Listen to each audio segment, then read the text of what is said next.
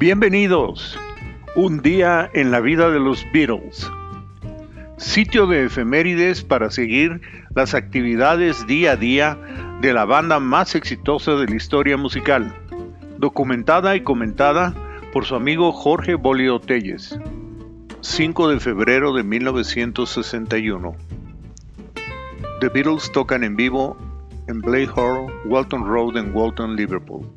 Febrero 5, 1962. Debut de Ringo Starr tocando oficialmente la batería con los Beatles por primera ocasión, reemplazando a Pete Best por enfermedad.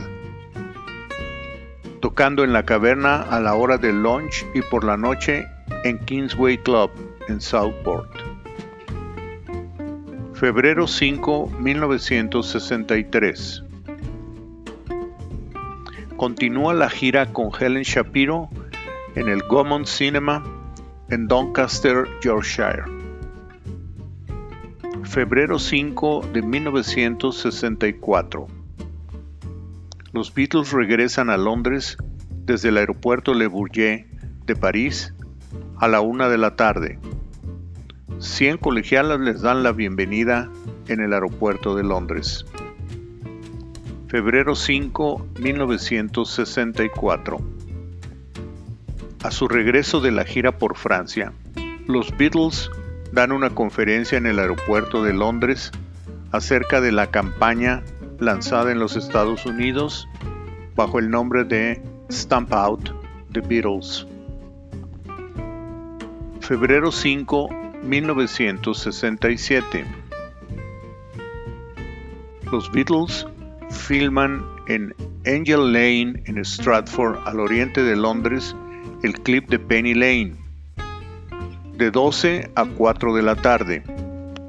No pudiendo viajar a Liverpool, los Beatles montan caballos y caminan por Angel Lane para dar la sensación de que los Beatles andaban en la calle de Penny Lane en Liverpool.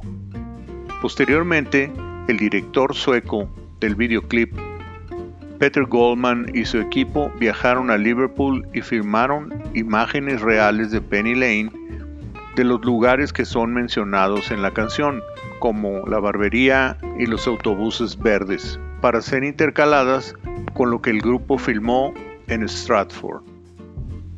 Febrero 5, 1968 en el BBC's Television Theatre de Londres de una y media a cinco y media de la tarde y luego de seis y media a diez de la noche, Ringo continúa los ensayos ante la cámara para el show de su amiga Silla.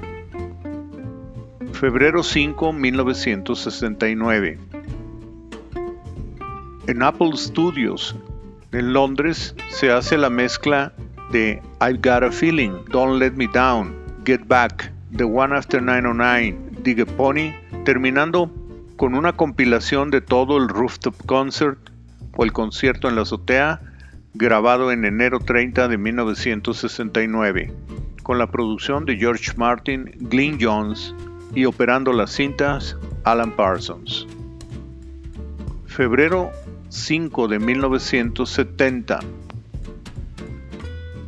se presenta el disco de John Lennon Instant Karma en el programa Top of the Pops, junto a un film sin sonido filmado en 16 milímetros con John y Yoko, de 7.15 a 8 de la noche.